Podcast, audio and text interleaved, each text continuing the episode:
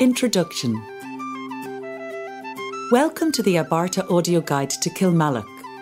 This guide has been produced in conjunction with the Kilmallock Tourism Group, Kilmallock Historical Society and Limerick City and County Council. The guide was supported by Ballyhoura Development Limited under the Rural Development Programme and KBC Bank. Our historical walk around Kilmallock will bring you through centuries of Kilmallock's history, from the foundation of the monastery in around 600 AD by Saint Mocheallóg, to its development by the Bishop of Limerick and through the medieval period when Kilmallock was the seat of the Earls of Desmond and one of the principal towns in the province of Munster. Kilmallock was the centre of rebellions, conflict and conquest during the turbulent period of the late 1500s to the late 1600s, and the town was raided, burned and pillaged on numerous occasions. Following the Cromwellian conquest, a new Protestant ascendancy class became dominant. Kilmallock went into decline from the 1700s onwards, and its magnificent buildings fell into ruin. Indeed, one commentator who visited Kilmallock in 1777 referred to the town as the Irish Baalbeck, a comparison to a magnificent Roman site in modern-day Lebanon. Poverty was widespread, and the newly opened workhouse was the scene of much hardship during the Great Famine of the 1840s. The town experienced a revival in the late 1800s, which led to the emergence of new industry, commerce and architecture. In addition, Kilmallock was central to many events during the struggle for Irish independence, particularly during the Fenian Rising in 1867, and the Irish War of Independence from 1919 to 1921. Our tour will begin at the car park adjacent to King's Castle, where you will have a fine view of Kilmallock's town walls.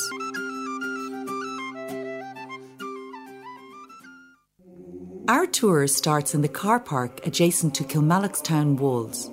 But first, a word on the early history of the town. Kilmallock originated as a monastic settlement. Sometime around 600 AD, Saint Mocheallóg founded a monastery on Kilmallock Hill, 1 mile northwest of the current town. Indeed, the name Kilmallock derives from the Irish Kilmalloch, meaning literally Mocheallóg's church. He was one of the many saints active during this period, but remains a mysterious figure. Judging from the ancient calendars and martyrologies of saints in which his name is mentioned, it appears he was a native of this area and a bishop. His feast day is celebrated on March 26th. Today, the barest outline of Mocheallóg's ruined church is visible on the hilltop. The grass-covered remnants of the walls stand at a height of about half a metre.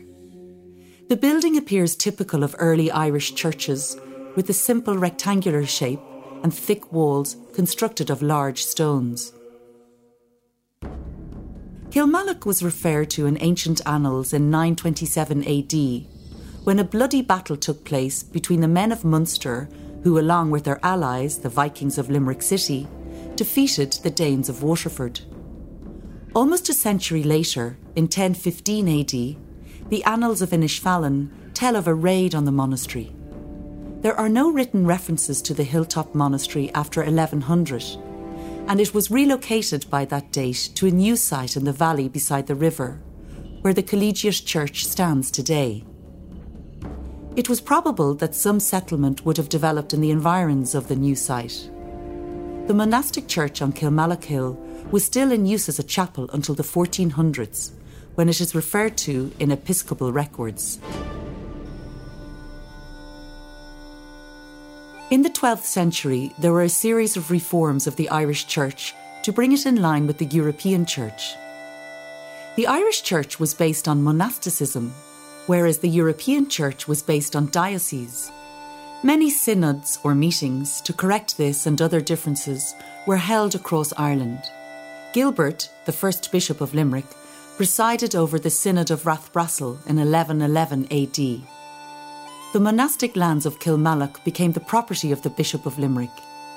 It is likely that the bishop developed the town here at Kilmallock as a source of revenue for the church.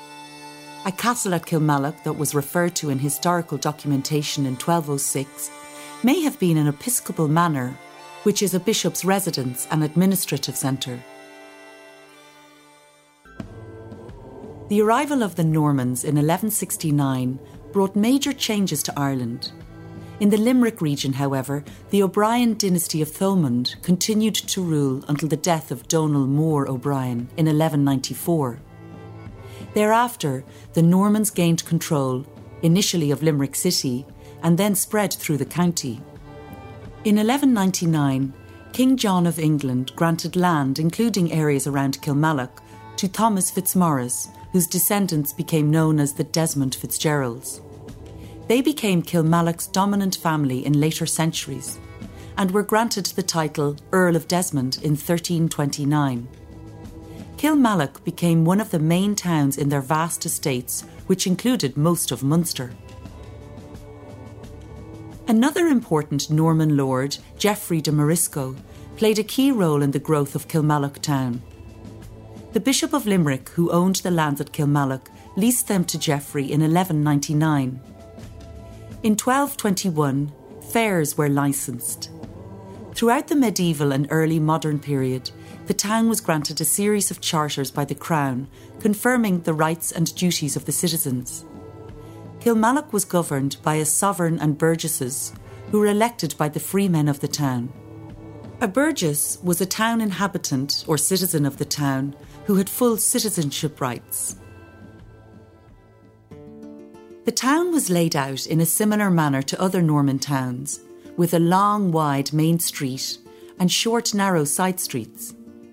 Long strips of land, known as burgages, extended back from the main street, and houses were built on each burgage plot. A list of the burgesses on each plot, dating from the 1200s, still survives. This shows that the inhabitants were predominantly of Norman stock, with no native Irish living within the town. The most notable feature of this medieval phase of activity is Kilmallock's town walls, which survive in an excellent state to this day.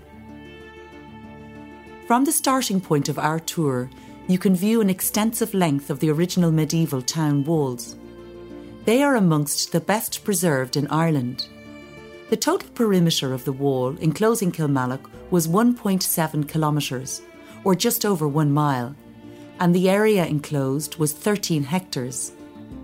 Here, along the western side of the town, almost 600 metres of the wall remains standing. It is up to 5 metres in height and between 1.2 and 1.5 metres wide. Construction of the wall started in the decades before 1300. Prior to then, the town was enclosed by a ditch and bank.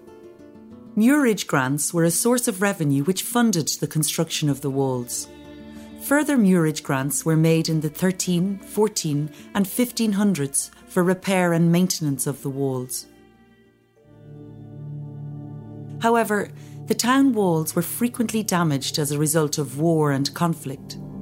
In the 1650s, for instance, the walls were knocked by Cromwell's armies, but were later rebuilt by the citizens. Town walls had an important defensive function, but they also helped control access in and out of the town. This was particularly important for the fairs and markets, which were held regularly in Kilmallock, as it allowed taxes and levies to be collected. Kilmallock's location meant that it became an important hub of trade in medieval times. It was situated on the main route between the cities of Cork and Limerick, and controlled a pass through the Ballyhoura Mountains to the south. It also sat on an important east-west axis through Munster.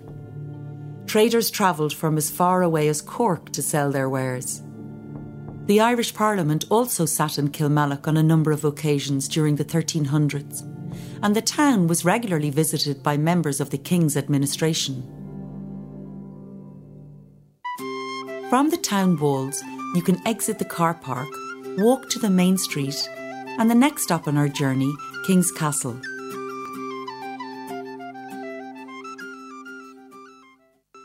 It is thought that King's Castle sits on the site of one of the town gates which was located here, before medieval Kilmallock expanded to the north along Shear Street. Archaeological excavations carried out in the area revealed evidence of a 6-metre wide ditch that extended westwards to the town wall at a right angle to what is now Shear Street, just north of King's Castle. This is probably evidence of the early defences surrounding the town, dating to the late 1200s. The town gradually began to extend north beyond the castle from the 1300s onwards. The current building dates to the 15th century and occupies a prime position in the centre of the street. King's Castle is around 20 metres high, has 4 storeys and is a fine example of an urban tower house, also known as a peel tower. The building has impressive battlements known as stepped merlons, which are typically found on Irish tower houses of that date. The wider Gothic windows you can see are later insertions. The tower house has a base batter. This was an important defensive feature. A base batter was located at the base of the walls of tower houses and was angled in such a manner to make dropped stones bounce away from the wall into the enemy. It also strengthened the lower walls of the tower house, making it difficult to dig underneath them. This building had a number of functions over the centuries. It is likely that it was built as a wealthy merchant or local lord's residence, that also doubled as a refuge for the family if the town came under attack. During the Confederate Wars of the 1640s, it was used by the Irish Catholic forces under Lord Castlehaven as an arsenal to store ammunition. When Kilmallock surrendered to Cromwell's parliamentary forces in 1650, they converted the building into a military hospital. It was also a meeting place for Kilmallock Corporation, and in later years was used as a blacksmith's forge, a jail and a school. Today it is a prominent and striking reminder of Kilmallock's medieval heritage. It is now owned by the state and is maintained by the Office of Public Works. Across the road from King's Castle, you can see a Celtic cross which commemorates 3 local men who lost their lives in the Fenian uprising in 1867. You will hear more about the circumstances of their death later on our tour. From King's Castle, carefully cross the road and make your way down the short laneway to the east. Before you reach the footbridge, you will pass Kilmallock Museum on your left. The museum can be opened by request by inquiring at Friars Gate Theatre on Sarsfield Street. In the museum, you can view a scale model of the walled town as it was in 1597 and listen to audio commentary. You can also see other historical and archaeological exhibitions relating to the surrounding area. There is also a full-size copy of the famous Mulvaney painting of the town as it looked in 1827. To continue with the tour, cross the footbridge over the River Luba to our next stop, the Dominican Priory.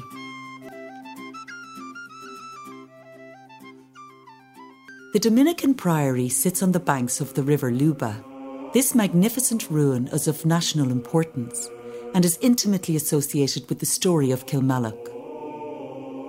The Dominican Order, officially the Order of Preachers, was founded by Saint Dominic in southern France in 1216. Unlike other monastic orders which lived enclosed lives, the Dominicans were formed to actively preach to local people.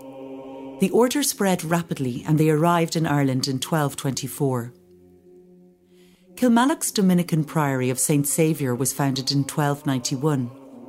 However, the establishment of the new monastery was beset by controversy. The Bishop of Limerick, who was the manorial lord of Kilmallock, objected to its establishment. He expelled the friars just 6 weeks after their arrival. The Dominicans appealed to the king, and a subsequent inquiry ruled that they could remain in the town as the land belonged to James Blewett, a local burgess. An influential figure in the foundation of the priory was Gilbert Fitzgerald. The Fitzgerald family had emerged as the dominant influence in Kilmallock, and Gilbert's role in the foundation of the priory is testament to this. His tomb lies in the sanctuary beside the high altar, a place reserved for the founders of monasteries. The Priory is a treasure trove of architectural wonders. Construction of the Priory Church was completed in 1318, but many other features were added in subsequent centuries. Coming in the west door, you enter the nave, the main body of the church, where the ordinary people sat during Mass. Today, the eye is immediately drawn to the five-light east window behind the altar, in the area known as the chancel.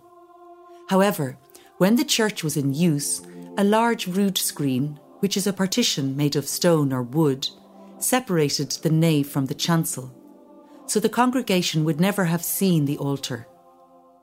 The five-light window is amongst the finest of its kind in Ireland, and must have pushed the boundaries of architectural expertise at this time. To the north of the church is the cloister, which has been partially restored, along with the ranges where the monks lived and worked. Overlooking everything is the crossing tower. This was inserted into the original building centuries after the priory was constructed. Many members of the Fitzgerald dynasty are buried here in the priory. This Norman family dominated southern Munster for 2.5 centuries. The title of Earl of Desmond was first bestowed on Maurice FitzThomas Fitzgerald in 1329. The word Desmond derives from the Irish Jas Muin, or South Munster, and the Earls controlled Limerick, North Kerry, North and East Cork, and West Waterford. The Earls of Desmond gradually became independent of English authority and, for all intents and purposes, were sovereigns of southern Munster. Like many other Norman families, they intermarried with the native Irish and adopted Irish language and customs. This changed with the rise of the Tudor dynasty in England in the 15th century. The most immediate impact of the Tudor dynasty and the Reformation was that the priory was suppressed by Henry VIII in 1541. Although the Dominicans retained a presence here for a further 2 centuries, the position of the monastery was never secure in the turbulent times that followed. The priory was still home to a community of monks in 1645 during the Confederate Wars. Tragically, in 1648, it was attacked by the parliamentary forces of Lord Inchquin, and 2 monks were put to death in front of the altar. Monks continued to live and work here until well into the 1700s, often under the threat of religious persecution. It was taken into state ownership in the early 1900s and is maintained by the Office of Public Works. As you leave the priory, look across the river to your left, where another extensive stretch of the medieval town wall is visible surrounding the Collegiate Church. To your right, there is another long section of wall visible, leading to the northeast corner of the medieval town at the secondary school. Our next stop is the late 16th century stone mansion close to King's Castle. Retrace your steps over the footbridge back to Sarsfield Street, and please stop in front of the stone mansion, which is to the left of the car park entrance.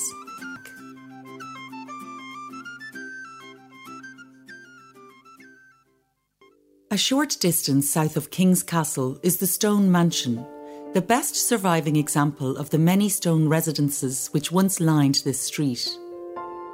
This beautiful cut stone building is all the more impressive considering it is nearly 5 centuries old. The hood mouldings above the windows and the arched doorways are visible indicators of its Tudor origins. It dates from the late 1500s, when Kilmallock was at the height of its economic and political power. The stone buildings reflected the wealth of the town during this period, as they were more expensive to build than the more widespread timber homes or cagework structures. The stone mansion extends back a considerable distance from the street, and was in fact a 3-storey building when it was constructed. Behind it, a plot of land extended all the way back to the town walls and would have been used as a garden or to rear animals. The population of Kilmallock in 1600 has been estimated at perhaps almost 2,000 people. Compared with Dublin's population of approximately 5,000 and Limerick's population of about 3,000 people at the same time, this indicates Kilmallock's significance in a national context. When the town was sacked by James Fitzmaurice Fitzgerald in 1571 during the Desmond Rebellion, one account states that the attackers spent 3 days carrying away the spoils of their conquest, namely gold and silver goblets and ornaments, as well as jewels and other riches. The civil survey of the 1650s, undertaken nearly a century after Kilmallock was in its prime, recorded 6 tower houses, 29 3-storey stone houses, and 4 2-storey stone houses along the main thoroughfares of the town. The entire streetscape must have been very imposing. Although many of these buildings fell into ruin in the 1700s, most remained standing until well into the 1800s, and they were documented, sketched, and even photographed by numerous visitors to the town. The merchant class of Kilmallock were the backbone of the town, providing its ruling classes employment and generating wealth. They had shops on the ground floor of the stone buildings and lived above these. Today, we can see from the fine fireplaces and windows of the stone mansions that the inhabitants were very wealthy indeed. As you walk along this street, other fragments of buildings from this period are evident. The Friars Gate Theatre is built between 2 gable ends of another stone house, which was known as Sarsfield's House and which survived until 1930. It is likely that many other buildings along Sarsfield Street contain elements which have been assimilated into more modern facades and structures. Evidence of 4 more stone houses, one semi-intact, have recently been found when works were carried out at supervalue. Kilmallock's prosperity undoubtedly owed much to its location and trade links. Walk along Sarsfield Street, keeping King's Castle behind you. The junction of Sarsfield Street and Orr Street on your left marks the spot where the medieval market cross stood for several centuries. This was the focal point of trade and market activity in the town.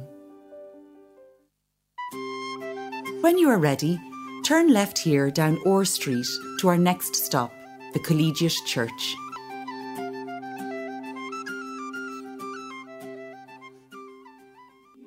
The Collegiate Church of Saints Peter and Paul is yet another part of Kilmallock's outstanding medieval heritage.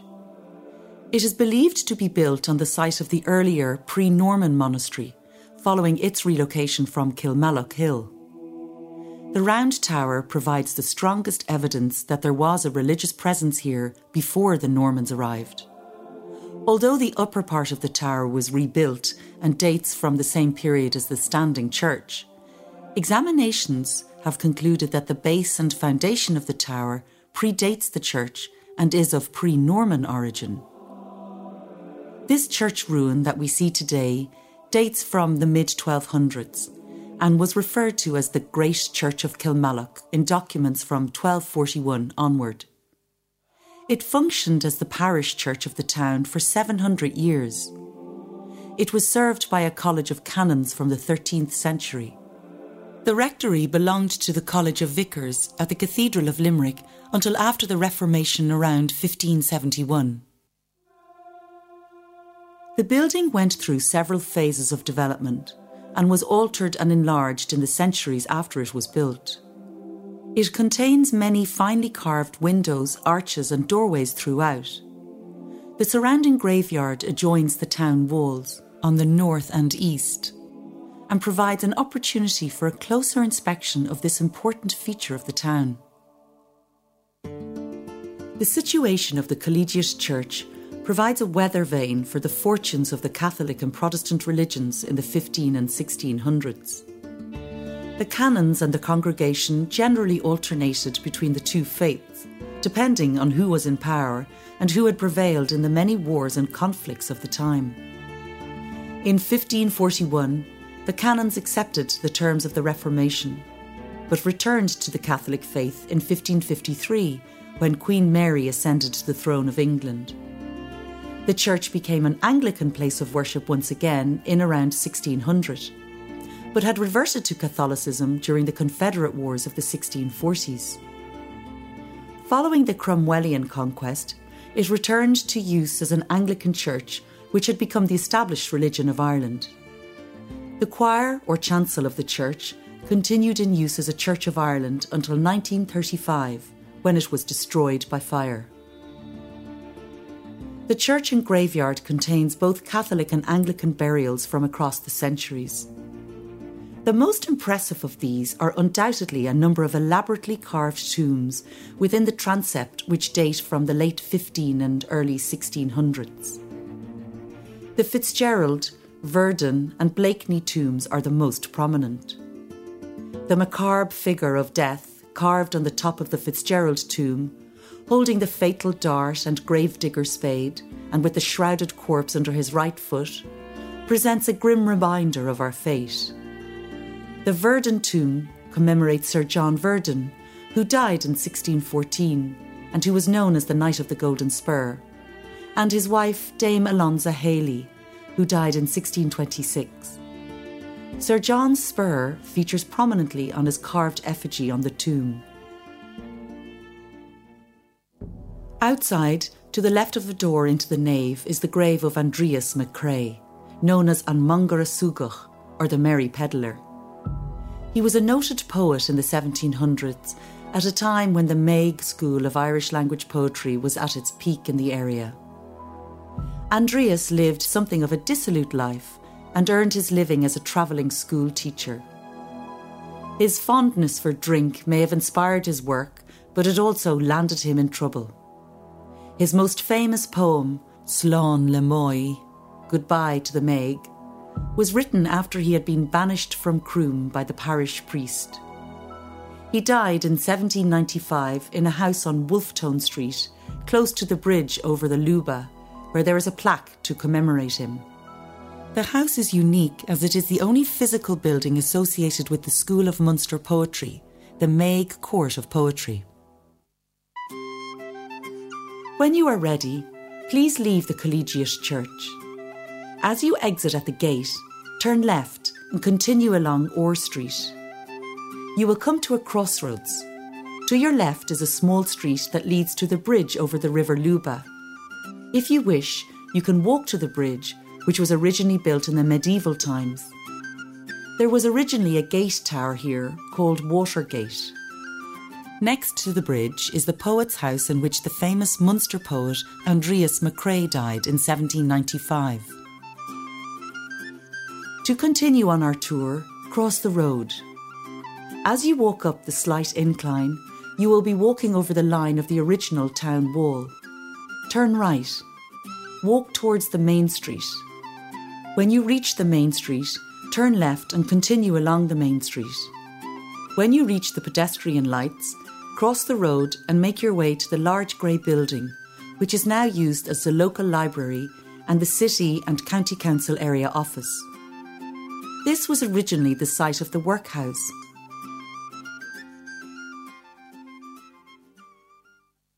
Our next stop is the courthouse, an impressive cut-stone building which adjoins the newer Limerick City and County Council offices. The date 1841 carved above the door gives an indication of its history. This was once the administrative building for Kilmallock's workhouse. The large workhouse, which housed thousands of people during the 19th century, occupied the site behind this building. The story of the workhouse reveals something of the poverty and tragedy of Ireland in the first half of the 1800s. Ireland's population grew rapidly in the late 1700s and early 1800s, but the vast majority of people lived in near destitution. Most were small tenant farmers who grew potatoes on tiny plots of land, or landless labourers who lived in mud cabins and relied on employment from wealthy farmers as a means of survival. Regular crop failures made life very harsh for these rural poor. A survey of Kilmallock in the 1820s estimated that almost 1 in 3 of the population were paupers. Poverty also contributed to increased agitation and violence. A secret agrarian society known as the White Boys originated in the Kilmallock area, and they carried out nighttime actions to disrupt the lives of wealthy landowners. The Poor Relief Act of 1838 was the government's response to the situation of the poverty-stricken masses. The Act established a number of poor law unions across Ireland. Kilmallock Poor Law Union covered most of South East County Limerick. An elected board of guardians, consisting of local landowners, businessmen and large farmers, was responsible for running its affairs. Local rates were collected to fund the construction of a workhouse and the cost of relief for the poor. Kilmallock's workhouse opened its doors in 1841. The government and the Board of Guardians wanted to discourage people from entering the workhouse, so conditions were made as frugal as possible, and families were separated upon entering. Entering the workhouse carried a strong stigma, and families had to leave their homes and land to avail of relief. When the Great Famine arrived in 1845, more and more people sought refuge, and the situation in the workhouse quickly reached breaking point. By early 1847, there were over 1,200 inmates in a building designed for 800. Over half of these were children. The rations of food were inadequate and consisted of bread and gruel. The cramped conditions facilitated the spread of disease and fever, and many died within the walls of the building. The workhouse continued to serve Kilmallock into the late 1800s and was eventually converted into a general hospital. The Sisters of Mercy nuns took charge of the hospital in 1889 and remained there until it was taken over by British forces in 1920 during the War of Independence.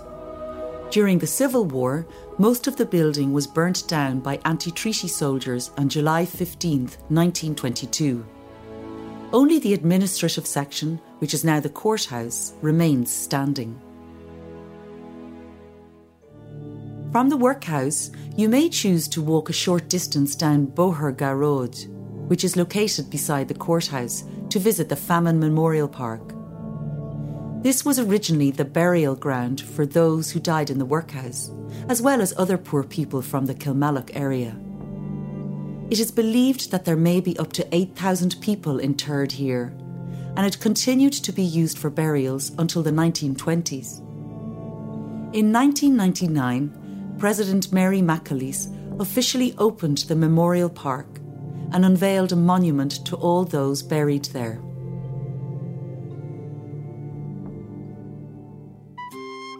To continue our tour, please make your way back to the town centre and walk along Lord Edward Street. Stop opposite the Bank of Ireland.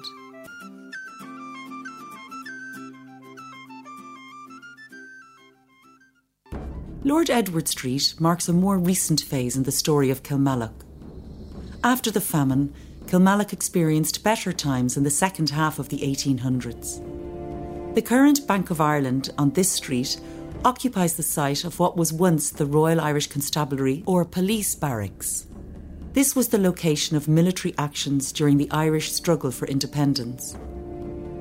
On March 6, 1867, during the nationalist Fenian uprising, a party of local Fenians attacked the barracks.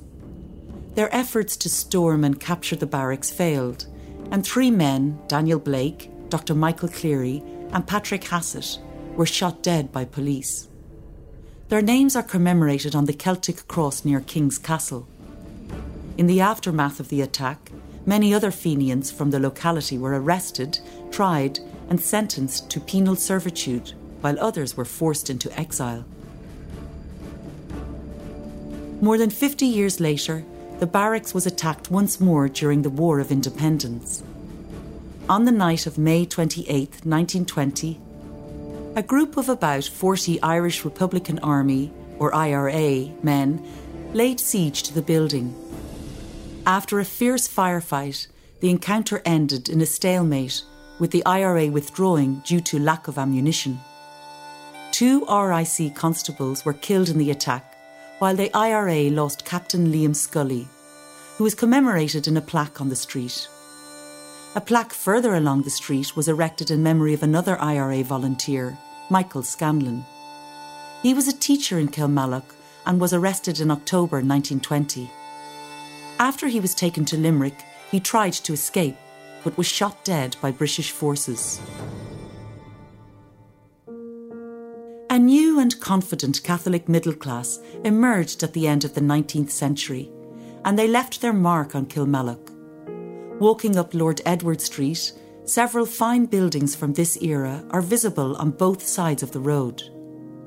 Most of this street lay outside the town walls, and this explains why it developed later than the town centre. On the left, there is a long terrace of impressive three-storey buildings made from cut limestone with red brick window surrounds and chimneys. The first of these was constructed by William Henry O'Sullivan, a prominent businessman and political figure in Kilmallock in the 1870s. In 1871, he established a mineral water and lemonade factory here, which went on to become a significant employer in the town.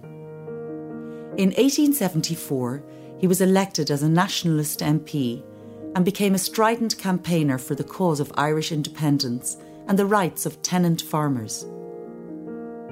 The post office alongside this building was added some years later, as were the other buildings which formed the remainder of the western side of the street. On the opposite side, the magnificent Allied Irish Bank building was completed in 1877. The beautiful cut stone design was based on the earlier Tudor stone houses of Kilmallock and provides a modern connection with the past. At the corner of Lord Edward Street and Wolfetown Street is Baalbeck House, another distinctive building from this period.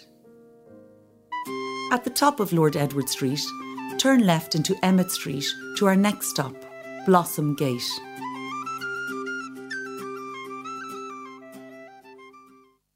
Dominating Emmet Street on the road to Charleville is Blossom Gate, the only one of the 5 original town gates which survives to this day. The present gate dates from the 1500s. Fortunately, it is in an excellent state of preservation and is a fine example of a late medieval gatehouse. Blossom Gate controlled access to the town from the west. It is a 3-storey tower and the original narrow slit windows are still evident. The large Gothic window on the first floor is a later insertion, and the arch at ground level was enlarged in the 19th century. At one side of the tower, projecting stones are visible. This marks where the gate would have been joined to the town walls. The original name of this gate was Blaput Gate, from the Irish blá, meaning flower, and the French port, meaning gate. These words combined gave blá port, literally flower gate, and it is from this that the name Blossom Gate derives. It was also known as Pigeon Castle and Mallow Castle in times past. There were 4 other gates in the medieval town walls. John's Gate stood at the north of the town on what is now Shears Street, just beyond the present Roman Catholic Church. Friars Gate was the access point to and from the Dominican Priory. Watergate stood on present-day Wolfetown Street near the banks of the River Luba, and Ivy Gate commanded the southern approach to the town.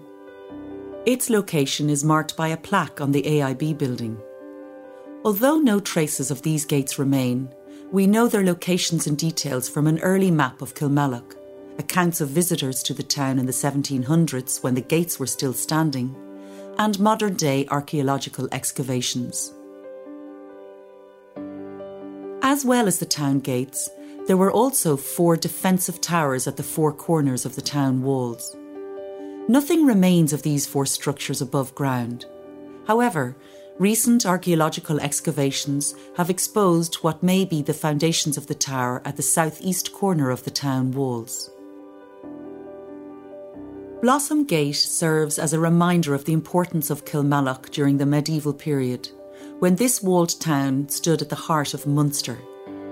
It is ironic that Blossom Gate stands on the road to Charleville, as it was the foundation of Charleville in 1662 and the subsequent construction of a new road to Cork through Charleville that bypassed Kilmallock that heralded the end of Kilmallock's glory days.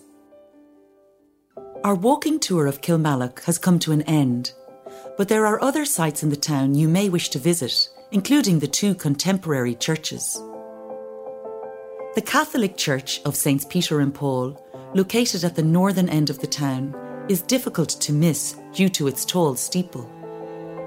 It was built in the neo-Gothic style and was designed by J.J. McCarthy, who is noted for many Irish churches from this period. Construction began in 1879 and was completed 10 years later. The stained glass windows within the church are distinctive. Indeed, the two largest are modelled on the east and south windows of the Dominican Priory. The Priory and the Collegiate Church also feature in the detail of two windows, while other stained glass windows are dedicated to Saint Mocheallóg and other local saints, Ita and Munchen. A sombre site is located just behind the church grounds. Originally an earthen bastion, which was added to the town defences in the 16th and 17th centuries to counteract the introduction of cannon, the site became the place of execution and still carries the Irish name Cruchta, the hanging place. It was here, in 1579, that Bishop Patrick O'Healy and Father Con O'Rourke were tortured and executed by the English garrison during the Desmond Rebellion. A monument commemorating the two men and a third martyr, Father McEnrity, has been erected at the site.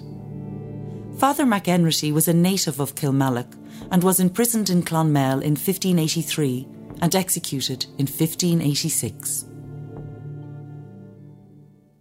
The Church of Ireland is located on the outskirts of the town to the east in the townland of Gilbert and was built in 1938. In an unfortunate incident in 1935, the previous Church of Ireland, which was situated in the Collegiate Church, was burned down in a hot-headed and mindless response to sectarian tensions in Northern Ireland. This church is unusual in that it is constructed entirely of brick and was designed by F. G. Hicks. We hope you have enjoyed this audio guide, which was produced by Abarta Audio Guides with assistance from Kilmallock Tourism Group, Kilmallock Historical Society, Limerick City and County Council, and in particular, Executive Archaeologist Sarah McCutcheon. The guide was supported by Ballyhoura Development Limited under the Rural Development Programme and KBC Bank. As we say in Irish, Gunairi an Boher Lat, may the road rise to meet you.